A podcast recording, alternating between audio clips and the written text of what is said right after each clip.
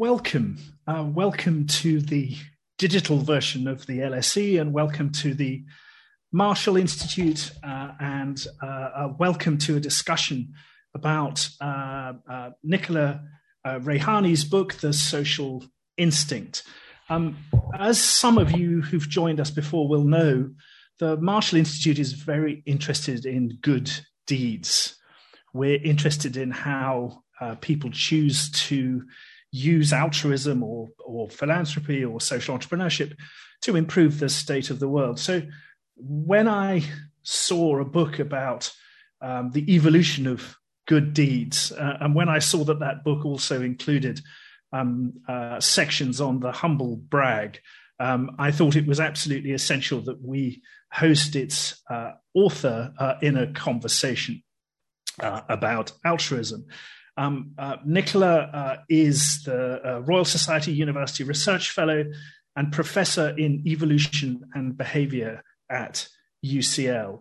Uh, she's also a leader of the Social Evolution and Behavior Lab at UCL and uh, a very keen and I gather rather competitive cyclist.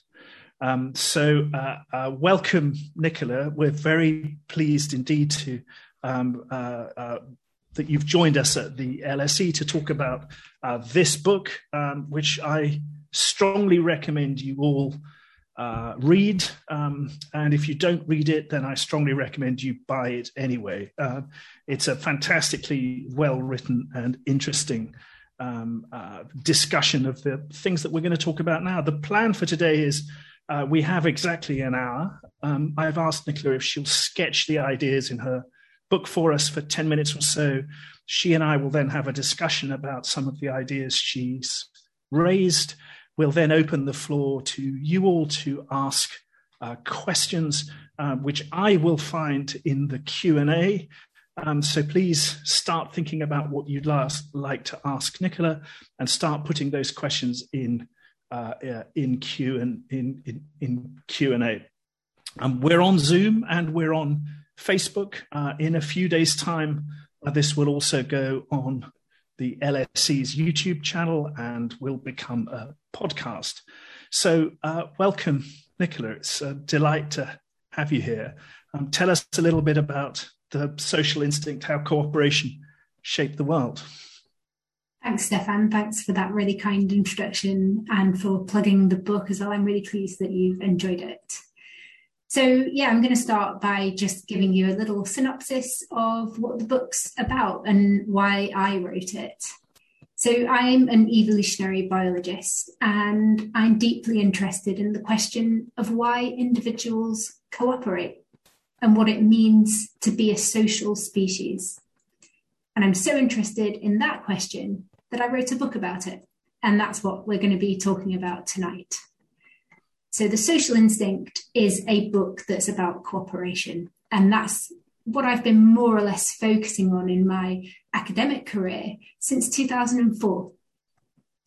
In a colloquial sense, I think the word cooperation has been somewhat hijacked by bland corporate metaphors, and it now tends to evoke images of cheerful teamwork and firm handshakes. And in fact, if you go to Google Images and type the word cooperation in and do a search term on that word, you get a bunch of images of people doing, frankly, quite weird things with their hands. Cooperation is clearly more than handshakes and teamworks. It's sewn into the fabric of our lives, explaining things like how we manage to um, survive something as mundane as our morning commute all the way to our most amazing achievements, things like building the Sistine Chapel or sending rockets into space. Cooperation is our own species' superpower, and it's the reason that we've managed not only to survive, but to thrive in every habitat on Earth. Less obviously, and something else that I talk about in the book, Cooperation is also the reason that we exist in the first place. So if we zoom right down to the molecular level, what we see is that all living beings are made of genes cooperating within genomes. And multicellular organisms are made of cells that cooperate to generate these beings that we call individuals. In a few species, we also see cooperation occurring among individuals. Most commonly on the planet, this occurs within the confines of family groups. These, these species that live in these cooperative groups are some of the most successful species on the planet. And of course, we are among them. One of the other things that I talk about in my book, or that I try to um, explain, is where the differences between humans and other species lie, and where we can start to find similarities between our own cooperative behaviour and what we see in other species. One of the really tempting things from a human vantage point is to believe that we're different, that we're special, that we help and sacrifice and cooperate more than other species on the planet. But the truth is that humans are just one of many species that live a social life. So the book is about humans, but it's also about the other species that we share this planet with that live in social groups and also cooperate in lots of different ways.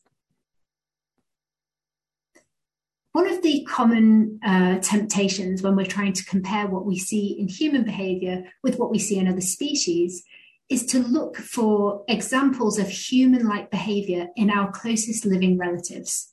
So, among the great apes and also chimpan- uh, specifically chimpanzees and bonobos. In my book, I talk about how this approach is quite blinkered and that the social behaviors that have a distinct whiff of humanness about them are often not found in apes or even other monkeys or other, you know, in the primate order, but they do appear in much more distant connections. So, to give you a couple of examples, teaching is a, is a behavior that we think of as being quintessentially human. And teaching is a cooperative thing to do because it involves helping a pupil to learn something that it might not otherwise be able to learn independently.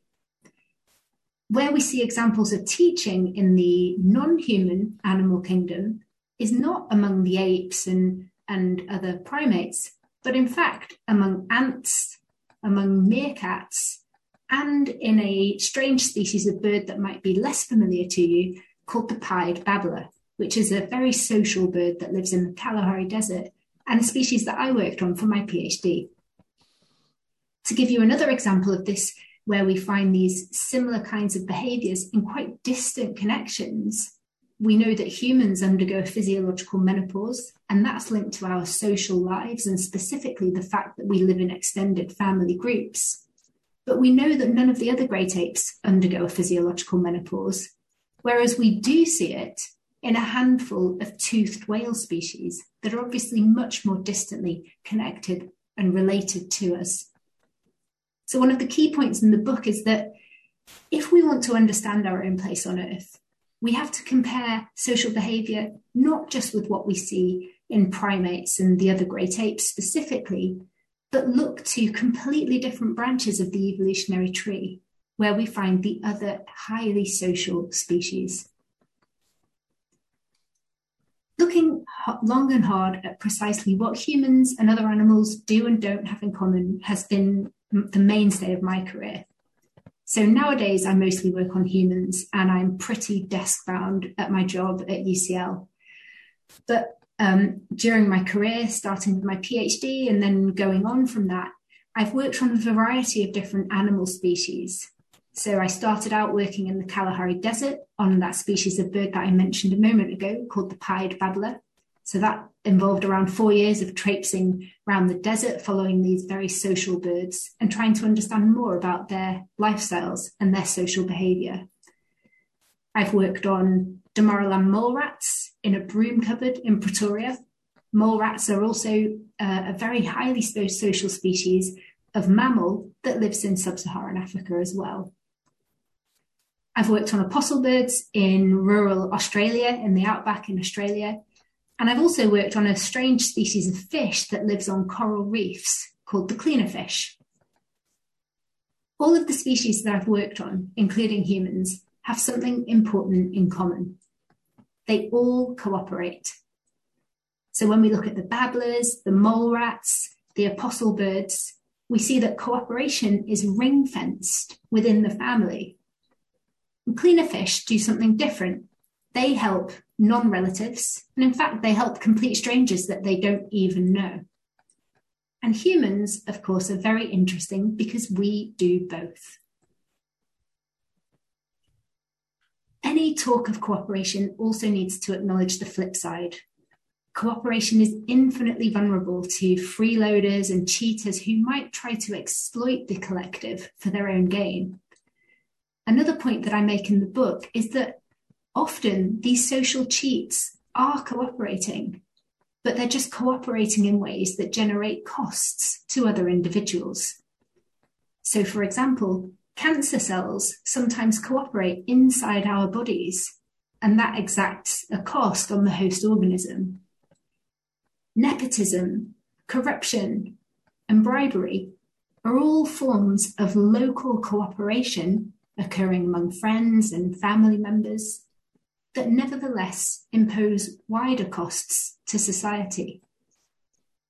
So, a key point really is to acknowledge this idea that cooperation can and often does have victims. Cooperation is part of our history, and we all now realize, perhaps more than ever, that it will define our future. A fact that's really been brought home by the pandemic that we're experiencing, and also the fact that many of the global problems we now face, things like anthropogenic climate change, habitat destruction, um, loss of biodiversity, are all problems of failed cooperation. I'm not going to sit here and pretend to you that I've got all the answers to these very, very difficult problems, but they clearly pose a very urgent question, which is how can we encourage cooperation at global rather than local scales? How can we encourage billions of individuals to make a personal sacrifice and to prioritize the we over the me. It's heartening that we have succeeded at solving some of these global social dilemmas before, but there are plenty of examples where we've also failed. And so while I think our species can tackle these kinds of issues, I don't think it's a given that we will.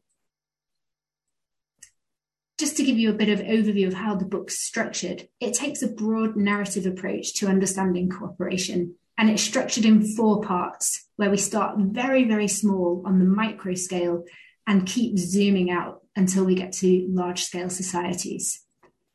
So, part one is called The Making of You and Me.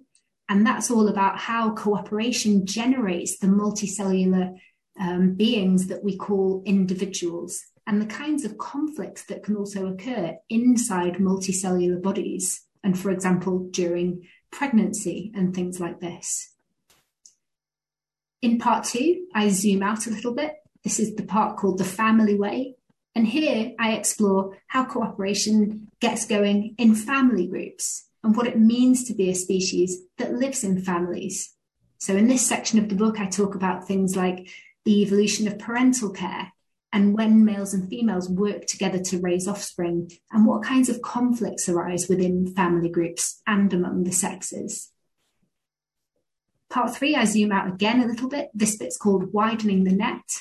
And here I talk about cooperation among non relatives, among strangers, and people we don't necessarily know. And what kinds of evolutionary mechanisms can support cooperation when individuals don't have a vested genetic interest in one another's fitness? The final part of the book is called A Different Kind of Ape. And this is the part where I really do compare humans to the other great apes and specifically look at the key psychological differences between our own species and those of chimpanzees in particular, and show how things like a concern for, for fairness, a tendency to compare ourselves with other individuals, the willingness to collaborate and uh, share meritocratically any spoils of collaboration that you're able to achieve are all key psychological ingredients that have explained how humans have managed to scale up from very small scale societies to living in the massive large scale societies that many of us now live in today. So that's the social instinct. I hope that gives you a decent overview of what the book's about, and I'm looking forward to taking your questions. Brilliant. Thank you so much, Nicola. Uh, one of the things I love about it um, uh, is that it it pushes us on from this old old fashioned notion that cooperation was something uniquely human. Um, and explains, as it were, the story of cooperation from a cellular level up to a societal level.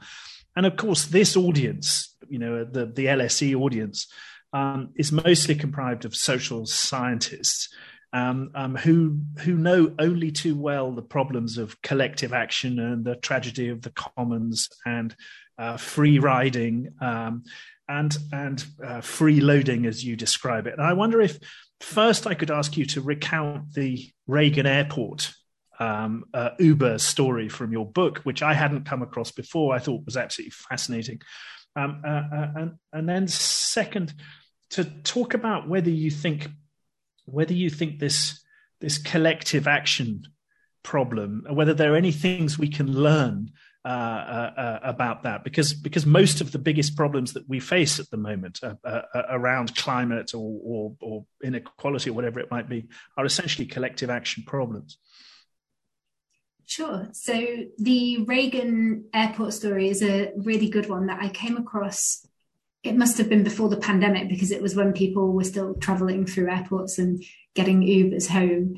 And the story really illustrates how local scale cooperation can generate wider costs or how cooperation can have victims. So the story goes something like this. Um, as the passengers land at Reagan International Airport, the fleet of Uber drivers who are waiting to take the passengers home collectively switch off the app that indicates their availability. And then they wait. So at this point, the demand from the passengers is outstripping the putative supply because everyone has their app switched off. And that causes surge pricing to kick in, whereby um, the the additional demand or the higher than normal demand relative to the supply means that the passengers will have to pay more for the Uber that they take home. So once the surge pricing has kicked in, then uh, the ringleader of this operation gives the signal and everybody turns the app back on again and they take the passengers who will pay a little bit more to be journeyed home. Now, on one level, you might think this doesn't sound particularly cooperative. This is a case of the Uber drivers working together to exploit their passengers in a way. But on another level, when we look at what's actually happening among the drivers, we see that this is a case of cooperation because the drivers have to work collectively and they have to all do it together. They have to turn off their app. They potentially miss out on a fare altogether by turning off the app. And it's only if they do work together that they can generate this local public good, which is the surge pricing.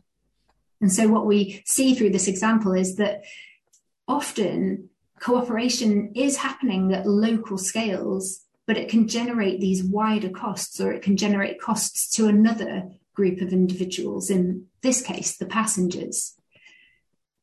I talk about in the book many other cases of where we can think of this um, of global scale cooperation being undermined by cooperation at local levels. So, inside our bodies, that can happen in the case of cancer, for example, and many other genetic conflicts that happen inside our bodies where some genes um, prioritize their own interests over the interests of the collective, and which often have quite severe negative repercussions at an organism level.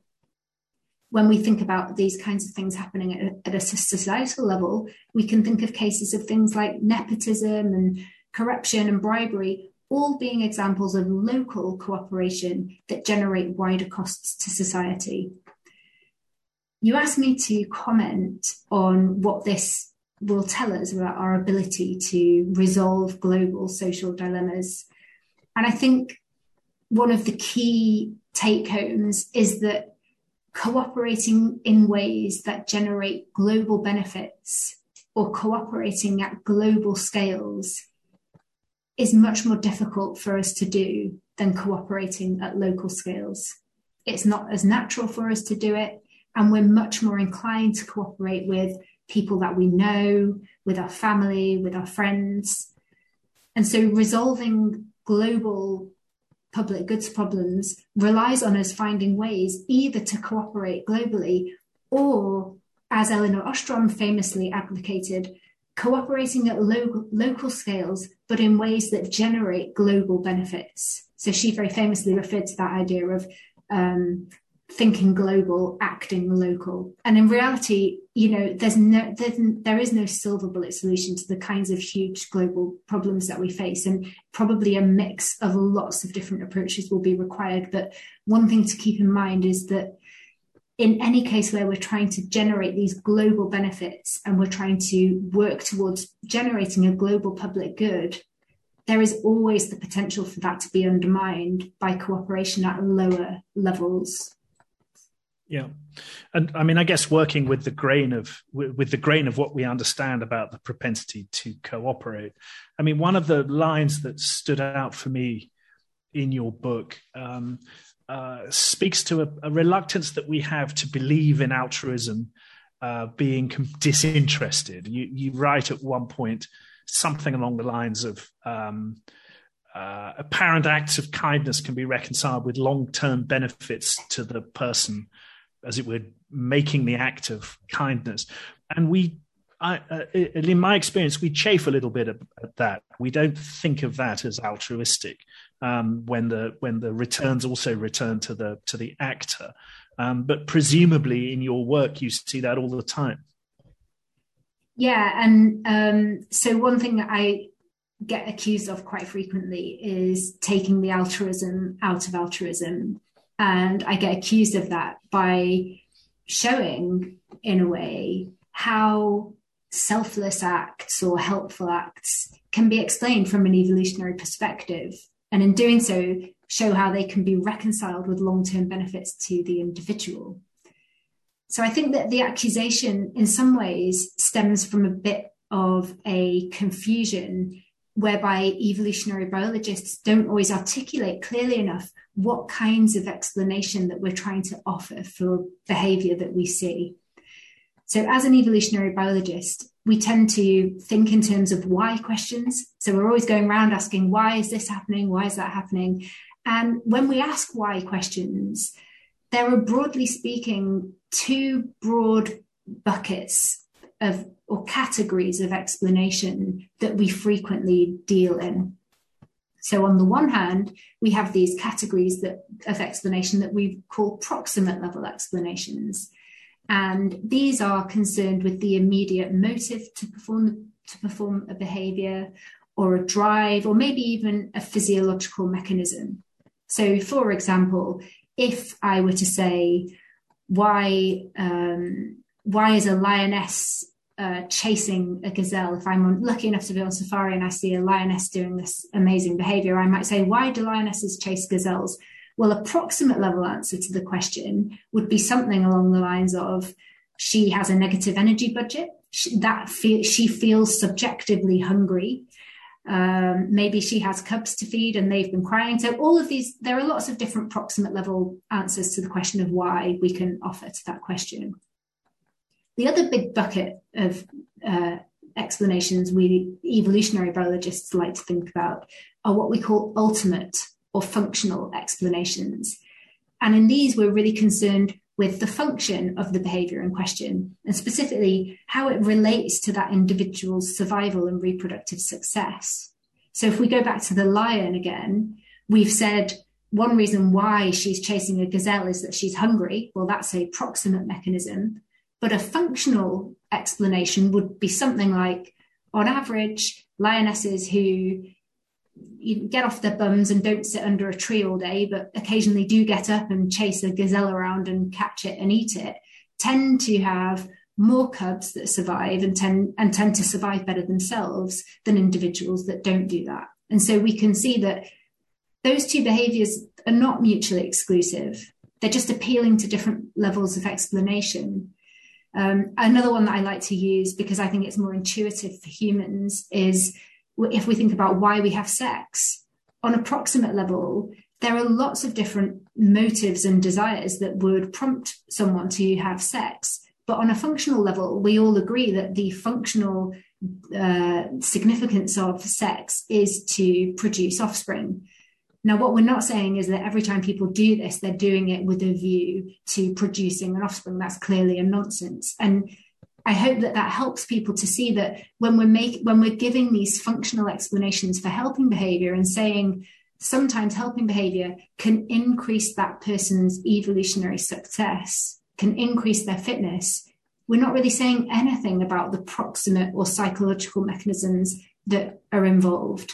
And what that means is that lots and lots of kind and helpful acts can be motivated by very pure psychological mechanisms by a genuine desire to help another person, by genuinely enjoying being a helpful person, or um, by a empathy or you know concern for another individual's plight. All those things are completely compatible with an evolutionary perspective that also says, yes, but the reason your brain is designed like this and my brain is designed like this is because on average, individuals that did those things were more successful. It's interesting you should talk about that, and, and it's interesting you should talk about your discipline because one of the things I particularly appreciated about your book is it doesn't make, as it were, kind of, um, it doesn't turn the entire the, the entire um, evolutionary story into one that had um, had an ending right at the beginning, and everything was, as it were, trending towards this superior outcome. Um, and I wonder if you could if you could just talk briefly about about what you take to be some of the issues around the popularization of your discipline, which has led to some kind of, you know, what you and I were talking about before we came on as just so stories. Yeah, sure. So I think everyone's probably familiar with that image. If you type evolution into Google image and you see that really famous image of um, the the the monkey, and then it turns into an ape, and then finally you go it progresses and it's a standing up man. And I think it was Adam Rutherford I heard once describe that image as one of the most pernicious representations of evolutionary biology. And I totally agree with him because it it totally um, engenders this idea that evolution is a directional process that there's lower forms at one end of the scale and then there's us at the you know we're the kind of pinnacle at this end you know perfection has been achieved in the in the human form. And it gives the impression that evolution um, has some kind of foresight or that there's some inevitability inevitability about the way that these changes are going to occur. And of course you know none of that is true. Evolution has no foresight. It's completely random. There's no directionality um, and there's no way in which um, we humans are objectively superior to any other species on the planet. And so I think that that popular depiction of evolutionary theory has a lot to answer for in some respects. I'm sometimes called an evolutionary psychologist. I slightly uh, resist that categorization. I, I, mean, I was trained as a biologist and I did my degree in zoology but I have now become very interested in the psychological mechanisms that underpin cooperation, in particular in humans. So I sometimes get called an evolutionary psychologist. And the reason that I resist it is that evolutionary psychology doesn't have um, an unblemished reputation among other academics or even or among the public as well. And I think there's a perception that some branches of evolutionary psychology deal in what you call just so stories, where the idea is that you see something out there in the world, some human trait, and you come up with a plausible sounding evolutionary hypothesis for that trait, and then assert that that's why the trait exists. So, actually, I posted one of these. I shouldn't really um, single papers out, but I did post a an evil, you know, one of these kind of classic uh, just so story evolutionary psychology papers on my Twitter account today. Other ones that that I've seen quite recently include um, oh, I don't know if I can say this on the LSE podcast, but the idea that that men engage in oral sex so that they can detect whether their partner has been unfaithful or not. But so I mean, just completely outlandish kinds of claims that don't have any real basis in fact and crucially aren't tested against um, plausible alternatives or against comparative accounts where we look at other species as well and think about what might be plausible. So I think there is the potential, as in any science, for evolutionary psychology to to produce unreliable work or to produce bad work. I think we, I think evolutionary psychology potentially gets a bad rap because we're dealing in a subject that people know so much about and that where people already have quite a strong intuition about why they think humans behave as they do. Um, I think this probably goes on in other disciplines. I'm just not as much plugged into those other disciplines to really be able to comment. Yeah, very interesting. Very interesting. Um, we're going to shift gear slightly now and start and start taking some questions that uh, that I can see. I don't think you can see them. Um, uh, that, that, have come in through Q and A. Um, and David Harris, I don't know where in the world David is, asks about asks about war uh, and uh, the fighting of a war being at least viewed from a national perspective as intensely cooperative. Um, but but it, but he asks whether there's a sense in which humans need an energy to so, sorry need an enemy uh, to facilitate those kinds of heightened forms of, of cooperation and and even mutual sacrifice. And the kicker in his question is is is anthropogenic climate change that level of en- of enemy which might prompt the same level of cooperation? It's a really interesting question, and I'm glad that um, David asked it actually, because one critique or one misunderstanding of the work on cooperation is is often that people will say, "Oh, well, what about war? That's not cooperative."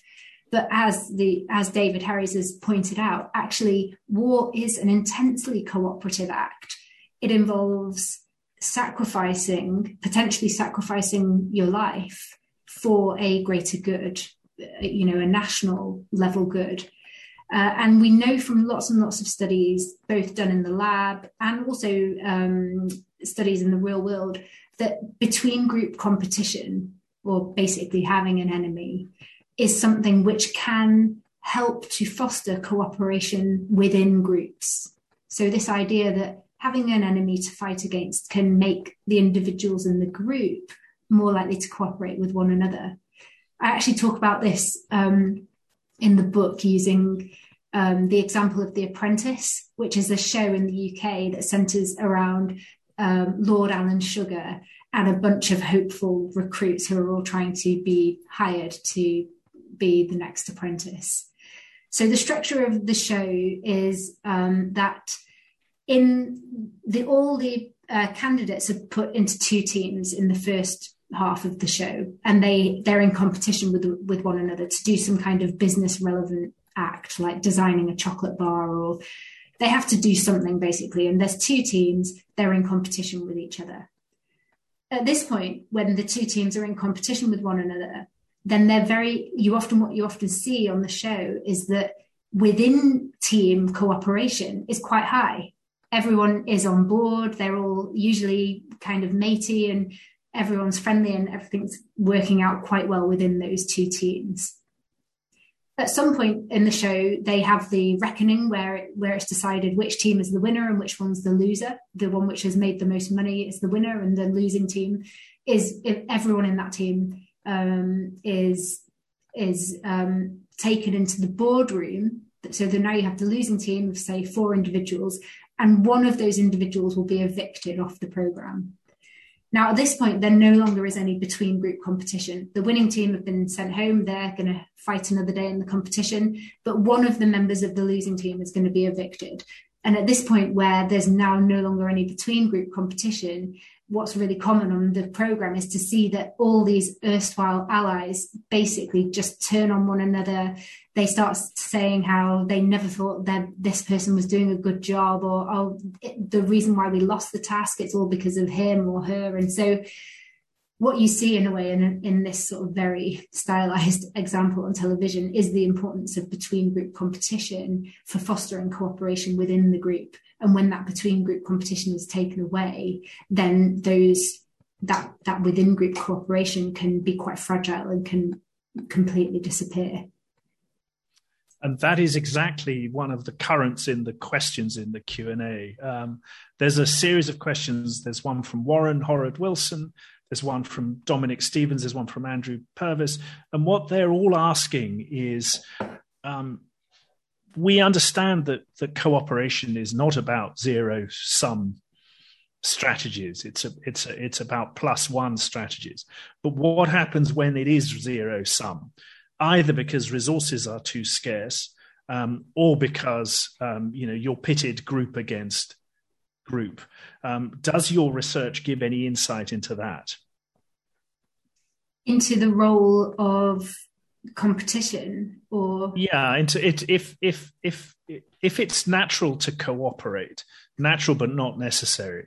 Um, uh, but the conditions for cooperation are simply absent because if you co- if you if you don't compete, you'll die, um, or you can or there's only enough res- food to go around.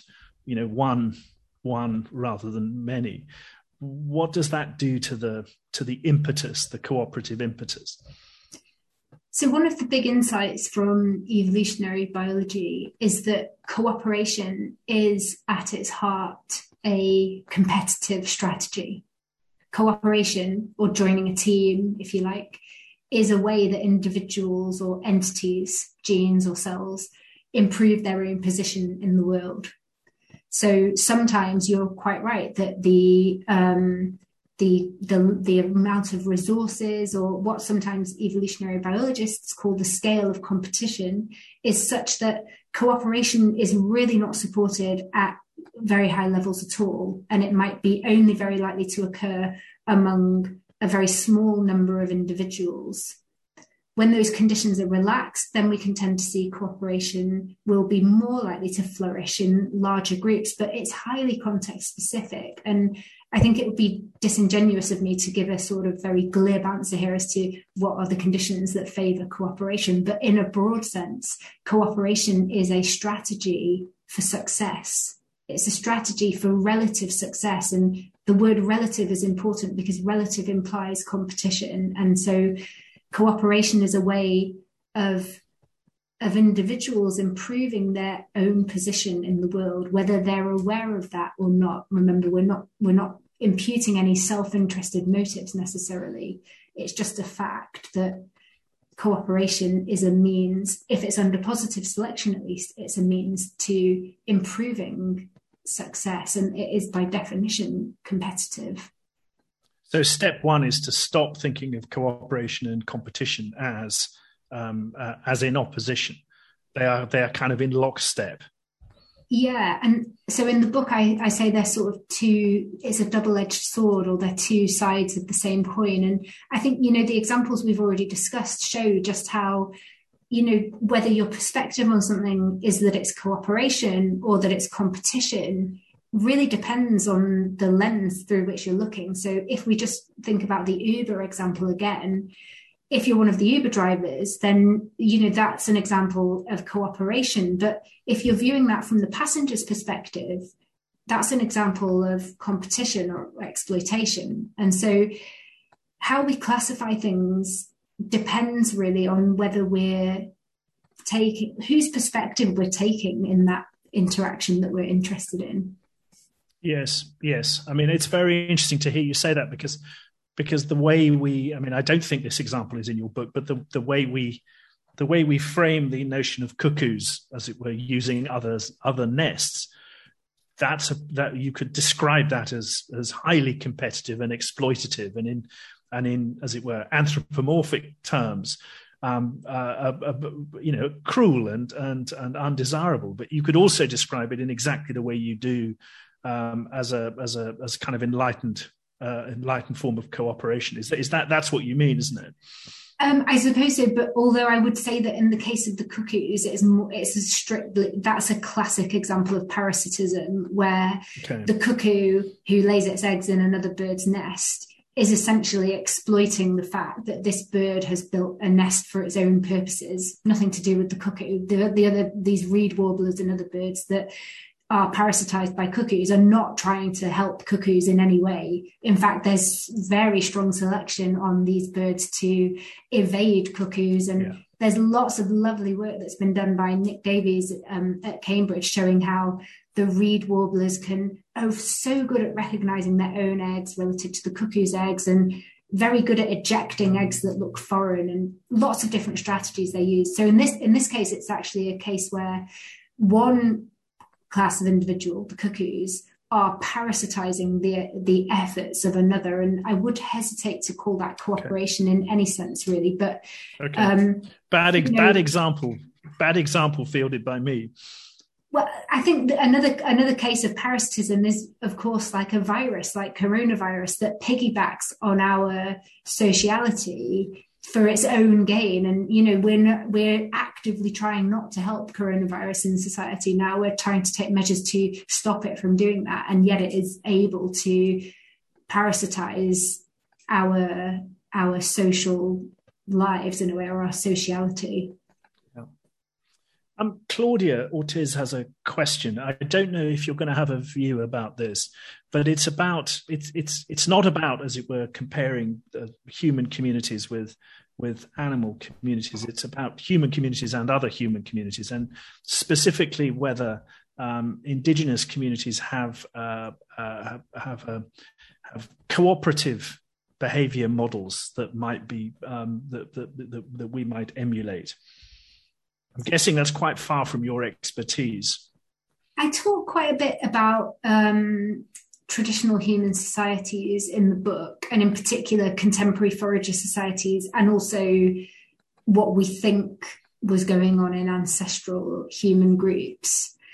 I think there is this slight tendency to assume that, you know, life in an ancestral hunter gatherer group was, you know, sort of very peaceful and lovely. And I think that's a bit of a misrepresentation. So, you know, in lots of, um, at least in sedentary tribal societies, there's lots of warfare among neighboring groups. Um, so, just one example of that would be the Turkana, who live in, who are contemporary tribal society, who live in um, rural Kenya and who frequently undertake raids to neighboring groups with the aim of stealing cattle and sometimes women as well and bringing them back to their own group.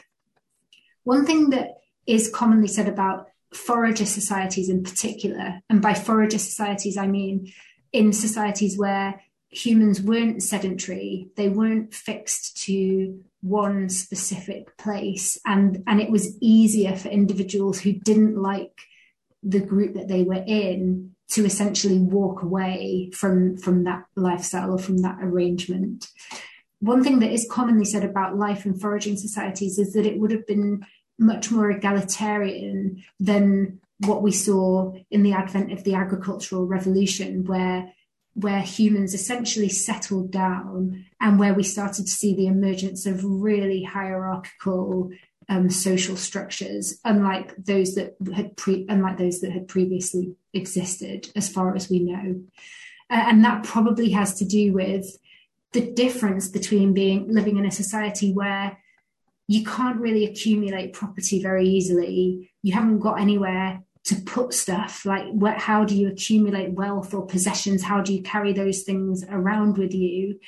If things if you're if there happens to be someone in the group who is um, a psychopath or a bully or a big shot they will be effectively taken down by the other group members either ostracized sometimes um, forced to live separately to the other individuals and in extreme cases maybe even killed um, all those kinds of mechanisms for deterring individuals from these sort of coercive dominant strategies didn't work as well once humans settled down and once we once we, we entered the Neolithic with the agricultural revolution, we did see much more hierarchical society societal structures. And I do talk about this in the book and the reasons for why humans might have accepted this arrangement where you know we've previously lived in relatively equal societies. And, it, and by equal what i mean is most men had um, similar reproductive success. That's the that's an evolutionarily relevant way to measure egalitarianism.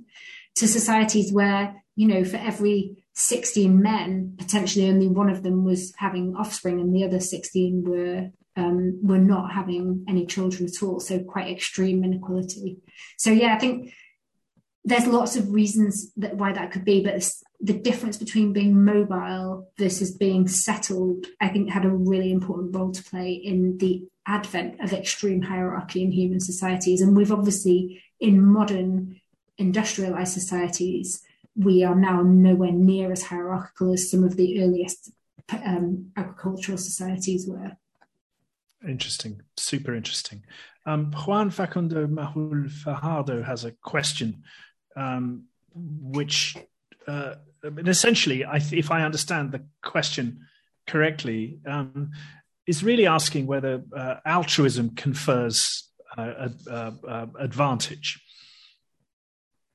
Um, if, if it's I, a, I guess, I guess advantage. for humans, I guess for humans, but it, uh, yes, for humans, I think. Well, I think I can answer it more or less anyway in a general sense, which is that for altruism to be under positive selection, by definition, it has to confer a fitness benefit. So there are two broad routes by which that fitness benefit might be obtained. One route is the route that we call indirect fitness benefits, or sometimes it's also called kin selection, whereby, and this is, you know, what we see in lots of family living species, um, all of the social insects, the meerkats, humans, babblers, lots and lots of species that live in family groups where maybe just a couple of individuals breed, or in the case of social insects, just one queen is laying all of the eggs in that colony and everyone else is destined to be a worker, to not breed, and to just help to raise the offspring of the queen or of the dominant pair. Those investments or that reproductive sacrifice can be explained in terms of indirect benefits because the helpers and the individuals that they help share copies of the same genes. And so there's a vested genetic interest there that offsets the cost of lost personal reproduction, essentially. The other big route by which altruism can pay, if you like, is by direct benefits. And so in this uh, bucket of explanations, we can think about strategies like reciprocity. I'll help you, and then you'll help me. Or concern for reputation. I'll do a good thing, and I will gain some kind of status or prestige benefit from doing that that will ultimately generate real tangible benefits to me in terms of survival, um, social position, social capital, fertility for, for men and for women, and survival of offspring. And these are all documented known effects that accrue to individuals who gain prestige and who gain status. And so there are those are the two broad ways that we tend to think of of, of how altruism can pay in terms of either indirect benefits that accrue to your kin or direct benefits where you pay something to help another individual and ultimately you get paid back more than your initial investment. Yeah. Interesting. Uh, there's a question from someone who I suspect knows knows your research. Uh, the question is: Did you find any evidence of cooperation between drongos to outwit attempts by pied babblers to deter them from sharing food supplies? So that's a really nice question. I don't know who asked that, but um, Stephen Weinrabe. Um, okay, so drongos are a a very sort of cheeky bird that associates with groups of foraging meerkats and foraging babblers. They have a forked tail, um, which is apt in a way because they're quite duplicitous. So a drongo is this small black bird, and they are very, very acrobatic, and they're also very, very clever. So they're very, very good vocal mimics. What that means is they can replicate very accurately the calls and specifically the alarm calls of pretty much all the other birds that the babblers and the meerkats would normally encounter in their Kalahari habitat. So for a moment, just put yourself in the shoes of a babbler or a meerkat. How you make a living is by swishing away piles of sand looking for invertebrates in the hot Kalahari sun. And you forage on the ground, and your technique, whether you're a meerkat or whether you're a babbler, is head down, tail up. that leaves you very vulnerable to aerial attacks from birds of prey, of which there are many in the Kalahari. So you're pretty vulnerable. You're on the ground. You've got your head in some hole looking for a scorpion or a, a, an invertebrate of some sort that you can eat. And you're vulnerable to these aerial attacks by predators. Drongos provide a service to meerkat and babbler groups by associating with the foraging group and by giving an alarm call if they detect a predator. But the drongo also isn't as nice as it seems because if they see a meerkat or a babbler catch a really juicy looking prey item, so something really big, something worth it, they will give a false alarm call, which causes the foraging individual to drop whatever it's got and dash to safety. And the drongo, which is very acrobatic and very, very good at grabbing things on the wing and swooping down, will get this prey item for itself. So there, has been really lovely work that's been done by Tom Flower, who's a, a, colleague and a friend of mine, showing how the meerkats and the babblers actually respond to these deceptive calls by the drongos. And in what they basically do is that the first time the drongo gives a deceptive false alarm, the babblers and the meerkats will respond. But if the drongo keeps doing it, they get used to it and they start you know they they it starts to ignore the drongo basically. They don't respond anymore. And this is where the clever trick of the drongo comes into its own because because they're such good vocal mimics once the meerkats have stopped responding to say a shrike alarm call the drongo will just give a starling alarm call instead. So it sounds different. It gets a renewed response from the meerkats and the drongo manages to continue exploiting the foraging individuals essentially. Very good, very good. Um, we have a we we we're coming towards the end of our time, but we have a couple more uh, questions. Um, one is about the kind of practical application uh, of your work, of, of, of what you know, um, uh, to humans trying to get stuff done. And I think if I understand Evis Rosales' question, um, uh, it's about if you know if we're trying to get people in in a in a in a group to do something with us. Um, uh, uh, are there any suggestions that the, the, the from the work from the behaviors you've observed about how to do that? So I don't work in this space, but I have read um, a bit about, I guess, effective leadership or encouraging um, individuals to you know behave in the way in a team way or in, a, in an organizational setting. And i think that one of the important elements is to avoid this what i called earlier big shot behavior where you're basically aiming to um, throw your weight around and to tell other individuals what to do, and instead to use, I think James Timpson, who is the CEO of Timpson, the online shoe retailer, calls it upside down management, where you shrug off essentially the the benefits of your higher status position and you um, you position yourselves with the other members of your team that you want to encourage them how to behave. You you do you you know you be the change you want to see to put it in a cheesy way. So um, I don't know. I, I don't do much work in organizational settings, but I think what we know from how human psychology works and what we see in some of the foraging societies studies that I talked about earlier is that aggressive, coercive behavior where individuals throw their weight around or where they show off or flaunt their status in an attempt to get people to either respect them or to behave in a certain way is often quite heavily resisted. And I think that that same aversion to those kinds of strategies is is still is something which all humans have and which we would do well to avoid if we want to do well in organizational settings. Yeah. I mean, I, I, I, absolutely agree, although I suspect that that's true within groups rather than between groups. Um, yeah, that's an interesting point. I mean, there's quite a lot of work looking at the kinds of leaders that people prefer in and particularly when there's when there is a threat of between group conflict versus when there's not. And some of the work in that space has shown that when there is a threat of conflict from another group, people tend to prefer more dominant, more coercive leaders because in that situation those kinds of leaders can actually um, uh, can be beneficial so i think you're right actually that, that it is very context specific as well yeah, I mean that takes us back to the to the question right at the beginning from David Harries about war. Um, so the, the, the last question that I wanted to ask you is from Solhi Khan, um, uh, who who who asks a very a very a deceptively simple question about um, uh, about politics, and I think you've hinted just now about what you think the answer to this is.